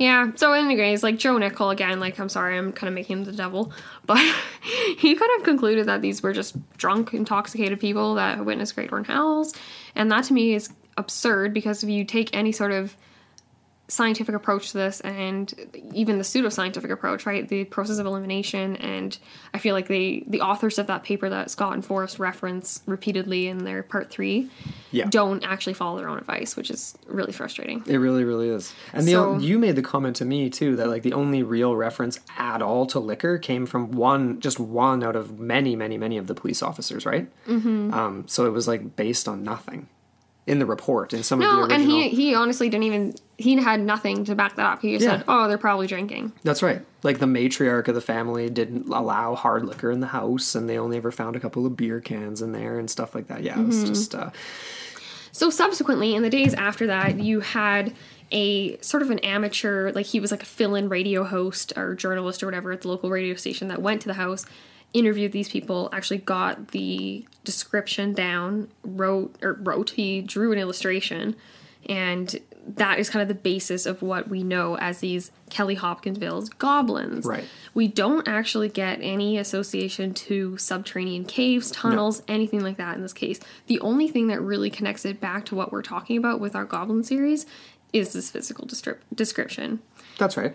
and Um, the area that it comes from because Kentucky is huge for a big reason in this series and we've just kind of called this section subterranean Kentucky. Yes, we have. Exactly. So again, one of the big questions surrounding this Kentucky Goblins case is whether or not some of these cave systems might be associated or extend into other states where these sort of sightings have taken place Yeah, of exactly. creatures resembling something we can call a goblin or something like that. Something of small stature coming out of a cave is what we're working with now. Bipedal. Yeah. Anyway. Exactly, yeah. The thing is too, like uh, Kelly Hopkinsville is weird, right? Because you get green thrown in there. You do. You don't Um, really see that anywhere else. Like I haven't seen that anywhere else. We yeah i mean we we haven't really gotten a lot of the color descriptions even with the european references right No. we didn't a lot of the time Oh, and another really important thing, because we're getting into more more modern stuff and a little bit of um, stuff from a really recently released documentary series called Hellier, which was a little bit of the original inspiration as to why we decided to do this series on Goblin lore and the yeah. genesis and the history of it all, because there right. was a lot of unanswered questions for us in that series. Yes. But essentially, um, yeah, we're getting into like, oh, sorry, the point I was going to make before we move into that is just we never got any descriptions of the feet for European. Now that I'm thinking about it, we don't have any descriptions of what, um, how many toes. no um, it never really of- came up No. um, they were usually described as creatures that had footwear they were clothed oh yeah, that was right. The metallic boots. right Yeah. um, yeah whether it was the metallic boots or whether it was just i mean yeah like they, they wear? were like yeah or minor like just like miners Mm-hmm. um, that's the folkloric element to it right whereas if you're dealing with a hard evi- like with physical evidence of a footprint it's like okay well here's now we're we're outside the realm. Yeah it never really came up but there would be people would reference that like there was remnants of them being in a tunnel right? And that's the connection to the Erdstall tunnels i think. There's these tunnels of ridiculously small stature for no apparent reason. Yeah. um So again, yeah, you get you get a parallel with the stature, the size of the thing that would have been able to fit inside of these things. and the locations of a lot of these legends Okay. Yeah. So what we're kind of getting into now, I guess, is this idea that there is a massive, the, the largest cave system in the entire world located in Kentucky. yes And so that's why we're kind of referring to this subterranean Kentucky. And it's known as the Mammoth Caves. And it's part of a, a national park located in southern Kentucky, Yep. bordering North Carolina, which has another really famous, it's the Brown Mountain. So that, again, will play into all this. definitely And yeah, so this is the largest network of underground caves.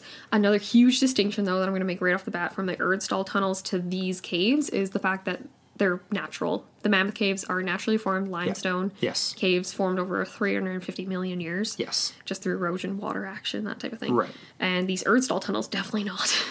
so those are totally different. But again, but still subterranean. uh, exactly What's using these things? Right. What lives in these things? I, I picture the Erdstall ones as the, like I said before, the driveway to the other larger potential cave systems, Mm-hmm. like these ones here. Exactly. So what we're kind of drawing together here in loose associations is these Kelly Hopkinsville's creatures with possible subterranean creatures lurking in Kentucky and southern Kentucky bordering North Carolina, which actually goes has quite an extensive history itself related to the Brown Mountain lights. Right. and how these have again uh, developed associations with underground dwelling creatures.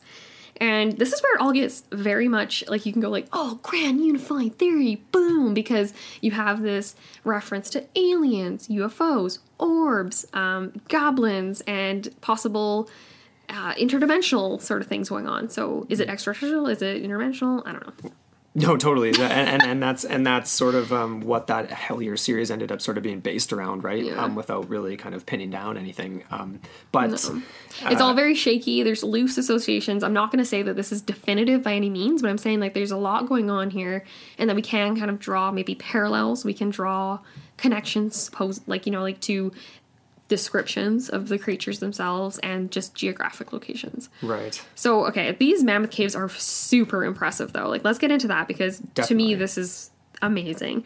All right, so we're talking about over 350 miles or 500 kilometers if you're Canadian of passages that are known, and as much as 600 additional miles might exist but are unmapped as, as of this moment. Wow. Making this the largest known cave system in the world. that is crazy. And archaeological evidence indicates that American Indians were actually living in the area and exploring this from the late Archaic period between 5,000 to 3,000 years ago. Wow. Which is amazing. And European settlers, I love how they phrase this European settlers first found the caves in 1789. Wow. It's like, uh, no, you didn't find first. Yeah, you were no, last at the table Yeah, there. Last, dead last. These are really impressive caves. Like they have been designated as a UN World Heritage Site. That was in 1981. And like I said before, these are natural. They're formed from. It's the product of the karst photography. Oh my god, topography. I can't talk today. topography. I love karst landscapes. They look beautiful from above. Like you get just all sorts of lakes. You get it almost just looks like it's like a colander with all these perforations, and it's all very flat and very. You almost get like the the shield. Like the Canadian shield is actually karst top- p- to- topography. Oh my god, I can't say that word. Photography. I, I'm trying to say like photography and oh, photography at the same time. now, now you're just oh man, it's a struggle is real, people. the struggle is real. That's so funny. One thing I did want to bring up too is this bottomless pit, which is so freaking cool, man, Yeah, that's and pretty frightening because apparently it's bottomless. Is this a hell pit? Uh, well, that's very much like uh, yeah, the the pit that's uh, was allegedly beneath Houska, like Yeah. places where the the flow of water, there's no Demons, exit to it, right? Things coming out of it. Oh my goodness. Okay, but anyways, this bottomless pit was actually first crossed by a slave tour guide in uh, I believe oh I can't remember what the year was, but it was in the mid 1800s. Okay. And this guy, he was a slave, and he his name was Stephen Bishop. He worked in the cave from um, 1838 to 1856, and he was the one that crossed the pit. I don't even want to imagine how the hell he would have done that. Like, do you just like throw a rope, or like, don't know. do you do like the crossbow, where you just like have like the line and you just like shimmy across it like Ace Ventura in the beginning of the Nature Calls? I don't know. I have no idea. That's definitely uh, Pretty cool though. Like he made history and like he mapped out all sorts of previously unknown caves and tunnels and caverns. Wow. I'm wondering now, is this the system that's featured in The Descent? ooh, good question. I can't remember that. I have no idea. you really just don't want to rewatch that movie, so I, hate suppose it. we won't know. No, I don't Too terrified. I'm too scared. well, what? Why don't we just go looking for goblins instead, and we can descend ourselves? Oh, frick.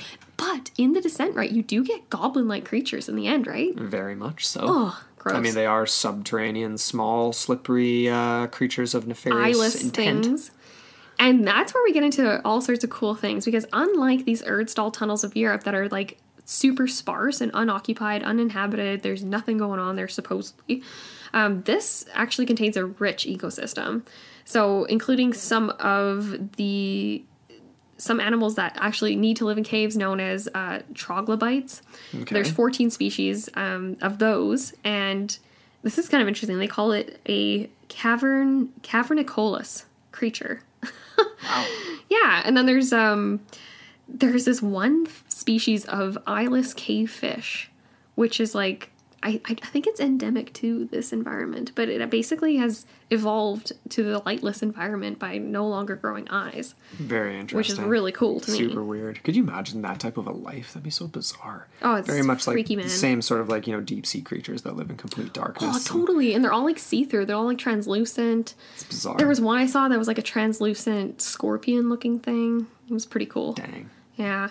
So then the question becomes obviously like it, home to a lot of different species things going on here. Could this be home to subterranean goblin like creatures too? Potentially, right?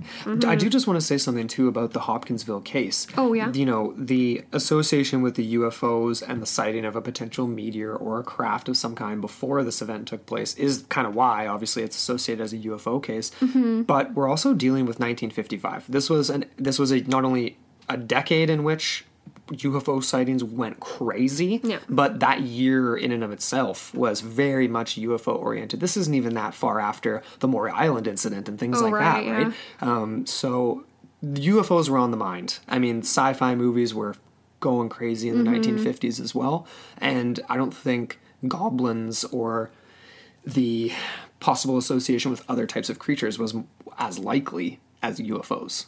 Oh, that's interesting. Yeah, like what was in vogue at the time. Pretty Mm-hmm. much. Well, it's the fashion. the fashion and also obviously there was a sighting of something in the sky Yes. but that automatic association with that to this event even though th- that you know other than it be Mm. happening in the same rough area is kind of technically a loose connection because you don't actually get a physical craft or Okay. whatever else right That's interesting too. Yeah, yeah, you're you're totally right about that.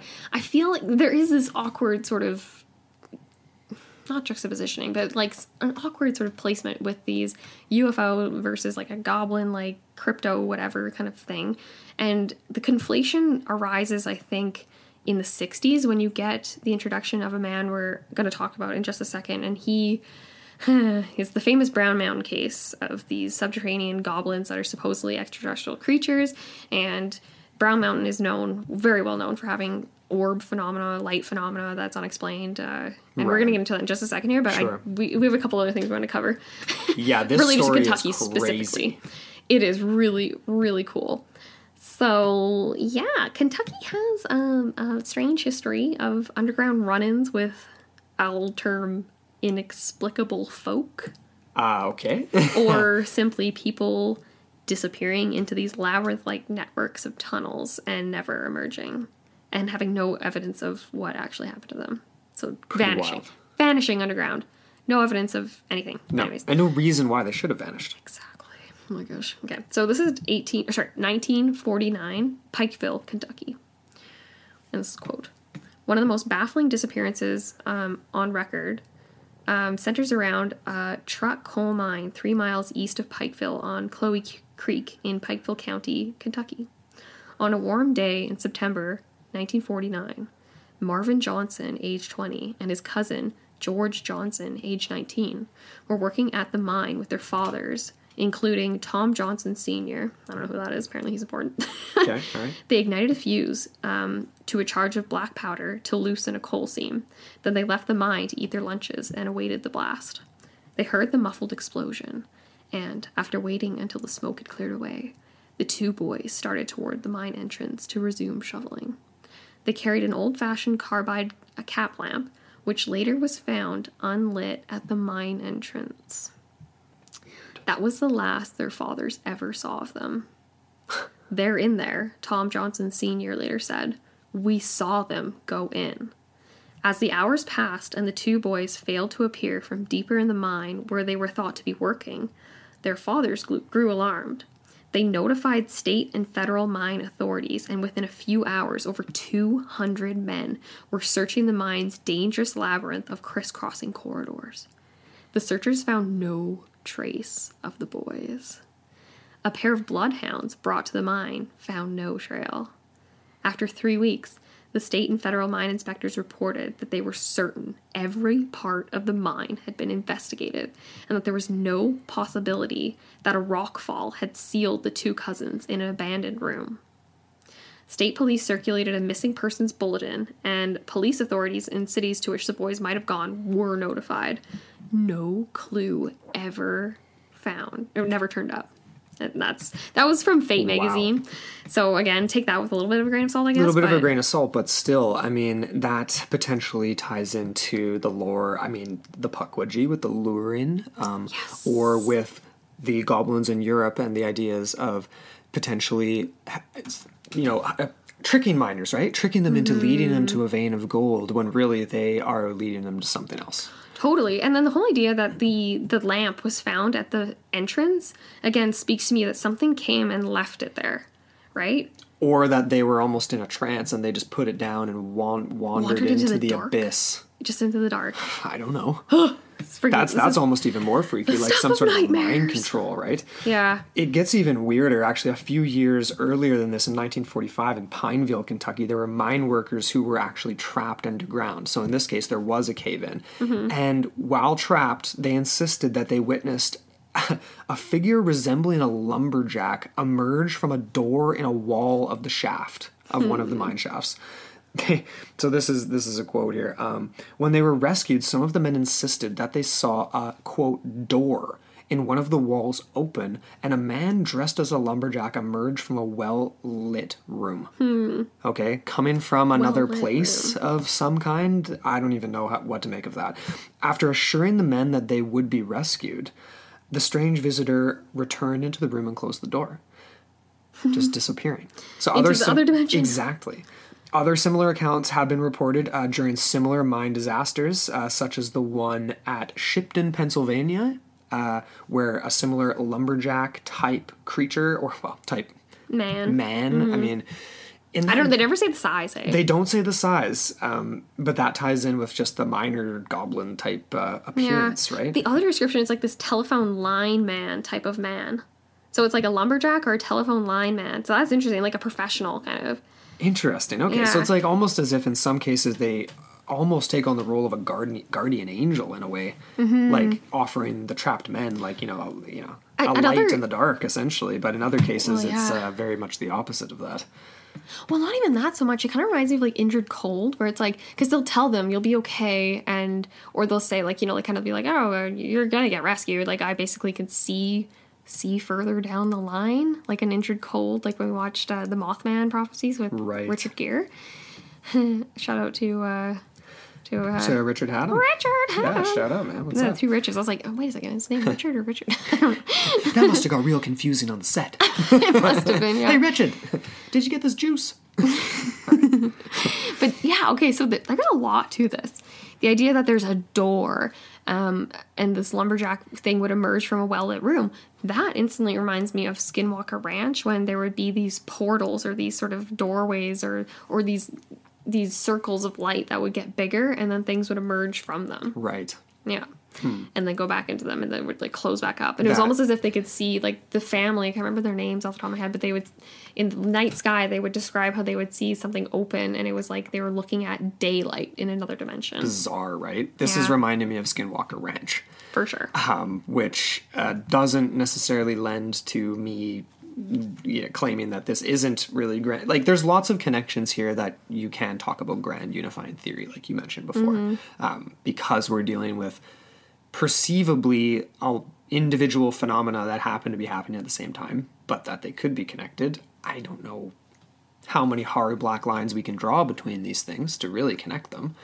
Well, that's just it. We're not even really trying to do that so much, but we're just kind of illuminating all these sort of We're setting the stage for it anyway, uh, Well, at yeah. least with things, tangible things to reference, Mm-hmm. right? yeah, exactly. Um, so going back to the idea of North Carolina and the Brown Mountain connection, Mm-hmm. and this was referenced in the Hellier series, and like we mentioned before, that was sort of one of the um, the reasons why we decided to cover spark. Mm-hmm. goblins because we wanted to do more of our own digging on it. Um, so yeah, they, they mentioned this, the Brown Mountain of North Carolina. Um, it's like you said, mentioned due due to the prevalence of orb, UFO, strange Mm. lights. Um, very very strange, very very strange. Um, Long history of this. Here's too. a quote from uh, Brown Mountain Lights, a 2017 uh, book. So, okay, hold on a second here. From Wiseman's view on Linville Mountain, the lights can be seen well. The first appear like a large star coming over the mountain. Sometimes they have a reddish or bluish cast. On dark nights, they pop up so thick and fast that it's impossible to count them. And this actually comes from Week in Weird. Yeah, that was a quote from. I, I read through all their whole article with the Hellier series there.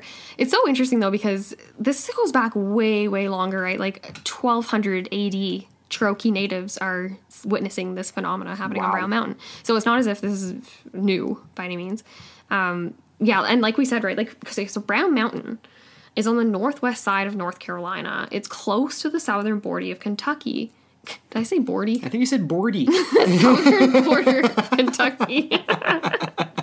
the south 40. It's 40 Oh, man. all over again. yeah, our dog has a board. Uh, it's just literally just a piece of wood, and we named it Bordy. Bordy. She likes to chew on it. we, we chuck it into the water and she goes and fetches it. And it's really Come awkward. save Bordy. Gets a couple of slivers, I would That's imagine. right, yeah, well. Anyways, yeah.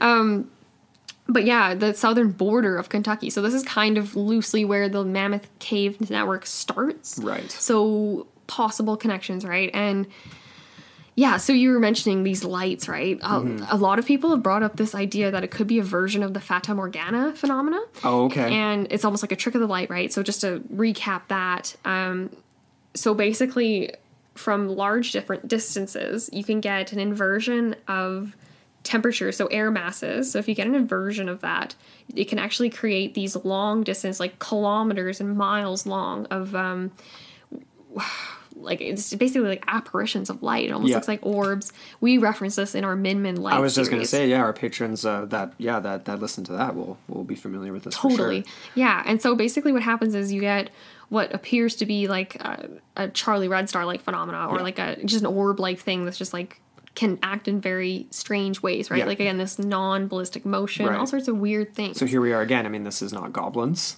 This is just phenomena Exactly. emanating from caves, also associated with subterranean possibly. Well, exactly right. Okay, so just to explain that further, so the trick of the light was actually debunked.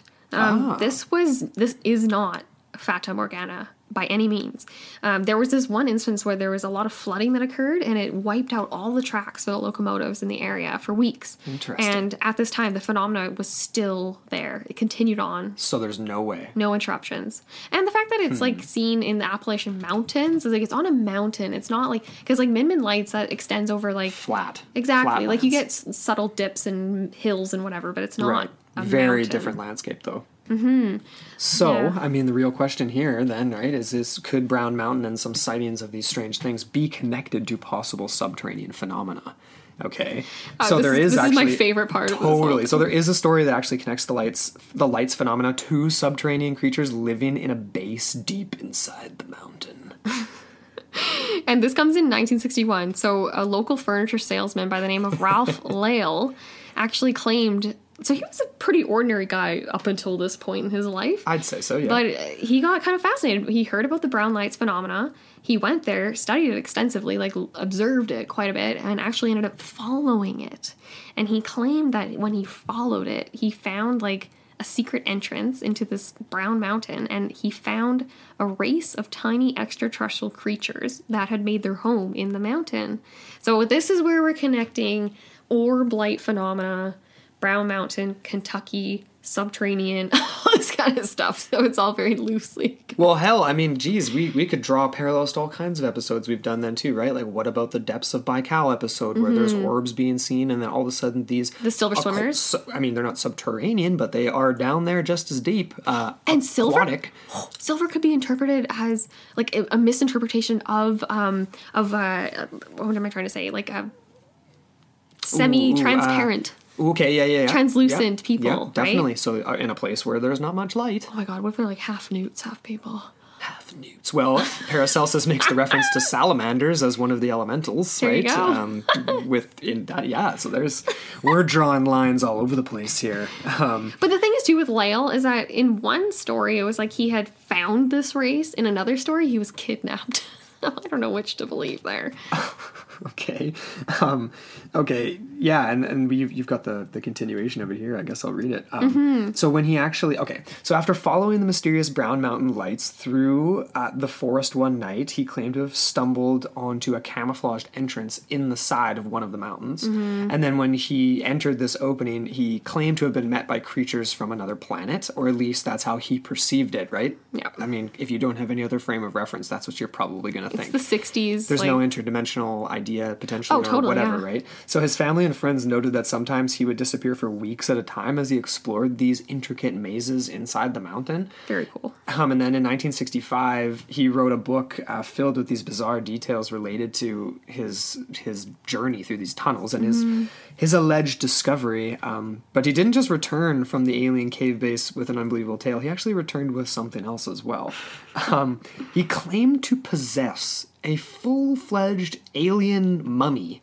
That he kept on display in the back of his shop, and mm-hmm. sometime in the late 1970s, right? He had a rock shop. Just FYI.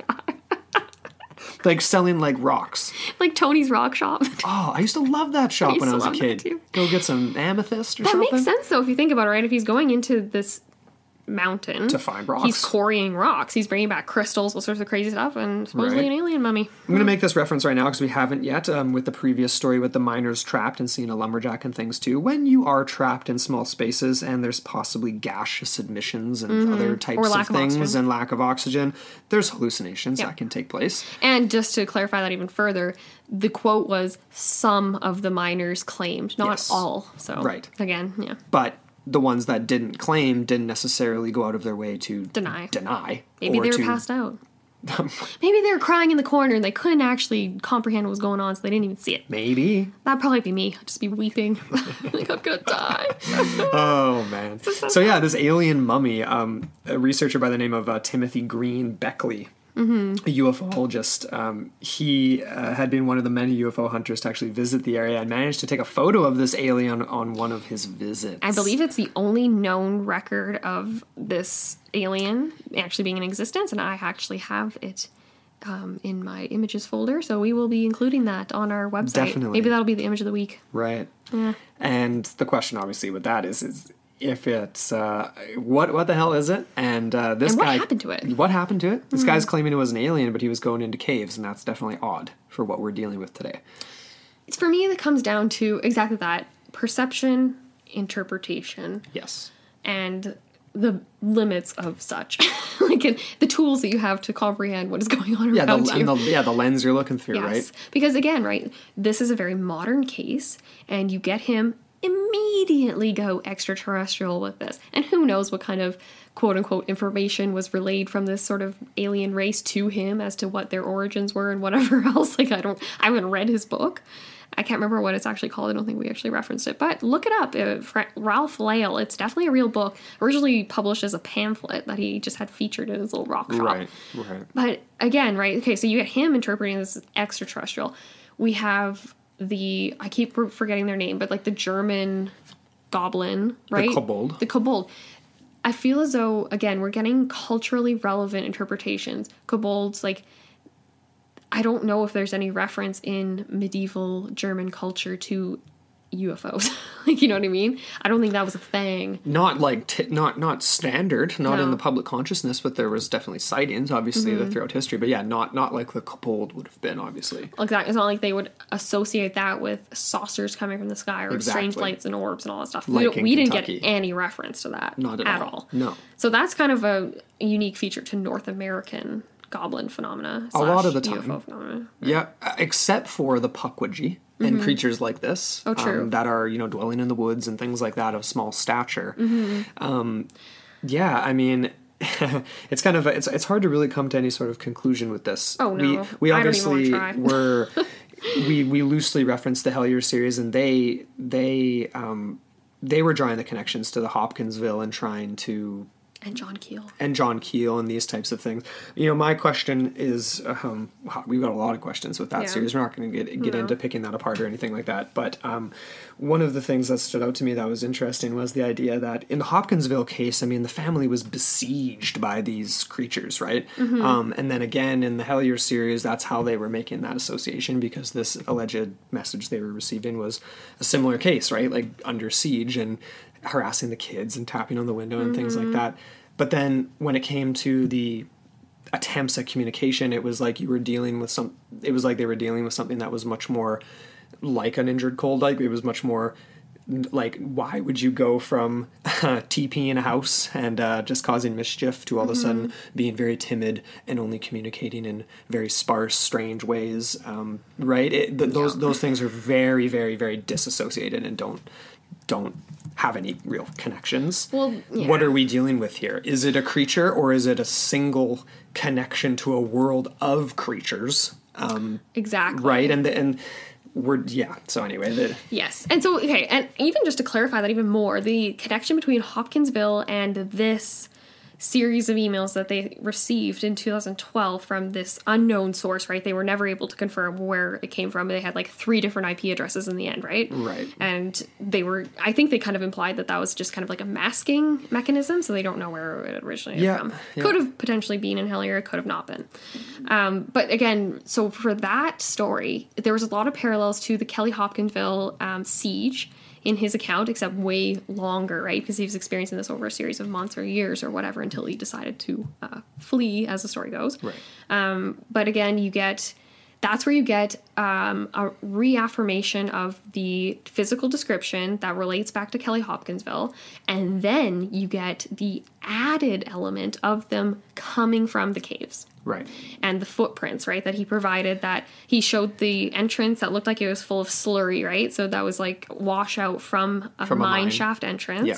And then the the footprints that almost looked like Teletubby footprints to me. Like, Yeah, something very- along those lines. It was very much like that. Um, but so that's where we get this association, right? And then they were tying it into the Brown Mountain, right? Because we get this Ralph Lael connection and how Yeah. he was basically saying that there is a race of these tiny weird UFO creature like things. Yeah. So yeah, so there's all sorts of parallels. And for me, it's like I have a hard time I have a hard time referencing any of those emails because I just feel like there's a very shaky foundation for the legitimacy of what that guy said. He never he, nothing was ever confirmed. Like this guy could literally be some freaking 13 year old boy that just has way too much time on his hand and had a series of two years where he's like, oh, fun. I'll just send a random email every eight months and just fuck with these people and get whatever. Yeah, maybe not You know? 13, but I mean, totally. Uh, not, yeah, yeah, were- not 13. I, mean- would say maybe like, yeah, 17 to 18. I, right? I mean, yeah, uh, obviously someone familiar with these types of cases, right? Well, and, exactly. the, and the Mothman case, probably. And, Oh, definitely. And all those types of things. because then they kind of started to imply this whole Terry wrist thing and making these sort of subtle, loose parallels to the whole keel phenomena. And I will. I will say, like, I give him a ton of credit for the the cinematography, and it was well done, well put together series, and and you know, we I, I enjoyed it to a certain extent. Definitely was disappointed in the outcome, and with some of the methods uh, used, but overall, definitely just different than what what we're what we would probably do, which is kind of cool, right? I mean, you got to try things different. It's a place to ways. start, yeah. definitely, and. um Definitely a unique take because it takes us into that world of the grand unifying theory here and crossing over from different cultures from across the pond. So I'm glad we went back and did that because Yeah. I really kind of framed it better for me I- Yeah. in trying to wrap my head around all this because well, it's super exactly weird. it. Yeah, wrapping your head around it all. Um, for me, right, like by the time we got to part end of part five of that series, there was just so much left unanswered for me that we Well, well, it more was it was great. It was exactly Yeah. there's so yeah left unanswered. Yeah. and that was a great. It's just great inspiration for what we've done with these with this. I feel like there probably will be a part three that we end up doing, not in sequence with this, but like just as a follow up. uh, Mm, yeah. Because who knows, like where things are going to go, and I think uh, well, there'll be more stuff for us to follow up on with their series too, um, Mm-hmm. from Week in Weird and stuff like that.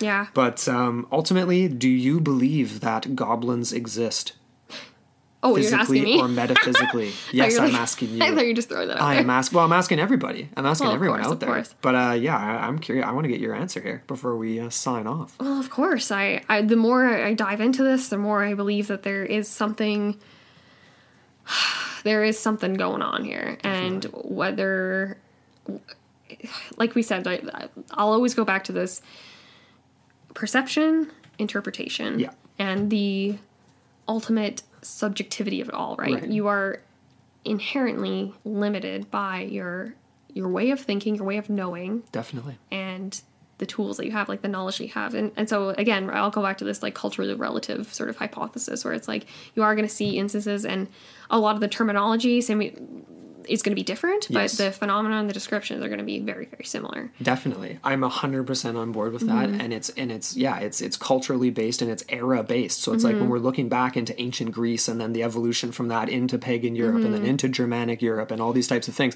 There's no, and then when we look Nordic too, and we're Mm-hmm. like troll folklore, dwarf um, folklore, and those associations with goblins and the very real beliefs and legends up there of trolls living Mm-hmm. in the woods and stuff like that. Then we cross over to the pond into eras like 1955, a heavily packed UFO, alien, extraterrestrial oriented Era. era.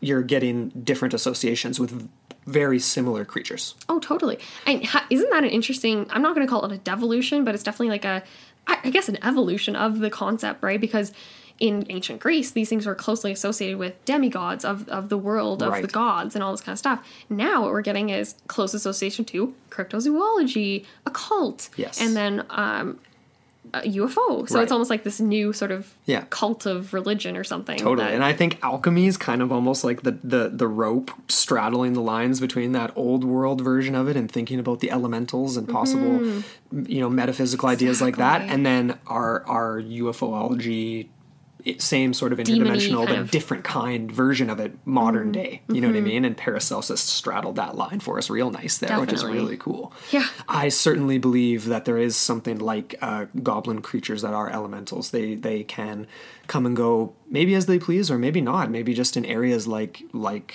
yeah, certain certain cave systems. And they just happen to be sometimes. Yeah, exactly. I'm gonna just gonna like leave off from this one point about the Erdstall tunnels and and the whole where we get these apertures, these openings um, in the miners of the cases that we saw in Kentucky and, and the U.S. and how like again, right, the the veil is there a veil and we're just not seeing. It's almost like Right. Yeah, the limits again of our perception. But anyways, right. what do you guys think? We want to know. Totally. Reach out to us. Send us a send us direct emails. We love that. Into the portal mailbox at gmail.com or hit us up on Facebook at Into the Portal Podcast, Instagram at Into the Portal Podcast, Twitter at Into the Portal One. And uh, yeah, Mm-hmm. Facebook come come follow us on there. And um, yeah, we really want to know what you guys think of this. We Yeah. really, really want to know. Do these things exist and in what way do they exist? Exactly. Describe that to us because we because we want to know. So thank you so much for listening. Um, Mm-hmm. Yeah, and uh, sorry, just more specifically, Okay, like yeah, yeah. this whole connection between the yeah the European to North American, Yes. Brown Mountain, Kentucky, Mammoth Caves, all this kind of stuff. We want to know. Absolutely. Um, Yeah, and I just right before we sign off here, I guess congratulations again to Darren Budnick. Yes, for congrats, that man! You'll be uh, we'll be shoot, we'll be sending that off uh, very very soon here for you. Yeah, we'll be hearing um, from us shortly. We hope that you'll uh, post some pictures of you making some epic coffee, and uh, so we can take a look at you enjoying that. Get your latte art on. That's right. That's right. Well, he's going to need it out there. I think he's on Pender Island, and they have been getting hammered with snow, and uh, he didn't move out there for the snow. They moved Butter. out there to avoid that. So, uh, nice cozy up with a nice hot coffee. Yeah. But before we sign off, obviously, thank you so so much to our producer Charlene Ramler. We couldn't do this without you, and all of our Patreon supporters. Thank you guys so much, and thank you to all of our listeners as usual. We hope you enjoyed this series on goblins and that you learned a few things, and we definitely did yeah. along the way here. Do we know what we're doing next week for Film Friday? Oh, um, Not quite yet. no, we might actually be taking a break. From, Ooh, okay, that's okay. Well, we'll post about it and let you guys know. Um, but uh, until then, thank you guys so much. yeah, until next time.